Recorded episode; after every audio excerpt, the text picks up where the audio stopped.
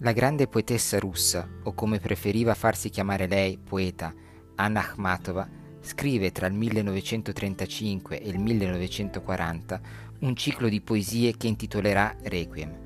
In Requiem, l'Akhmatova, partendo dal proprio dolore per la reclusione del figlio e le persecuzioni staliniane, si fa voce del dolore di tutto il popolo russo, si fa carico del dolore di tutto il popolo. All'inizio di questa raccolta, Anna Akhmatova racconta un episodio accaduto durante l'attesa davanti alle carceri di Leningrado e in cui emerge tutto il valore della poesia che diventa memoria. La poesia come voce della memoria, come luogo di libertà, come tensione all'infinito che nessuno può sopprimere.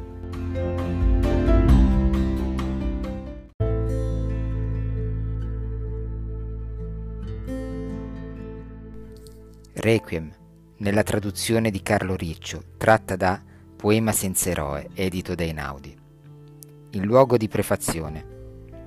Nei terribili anni di Ezov ho trascorso 17 mesi a fare la coda presso le carceri di Leningrado. Una volta un tale mi riconobbe.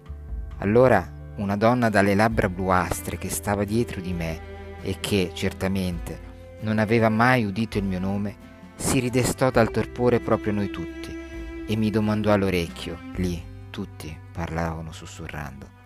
Ma lei può descrivere questo? E io dissi, posso. Allora una specie di sorriso scivolò per quello che una volta era stato il suo volto. Primo aprile 1957, Leningrado.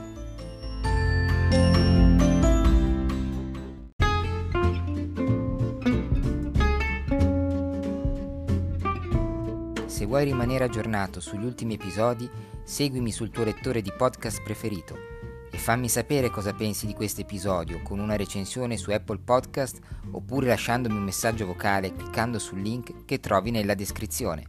A presto!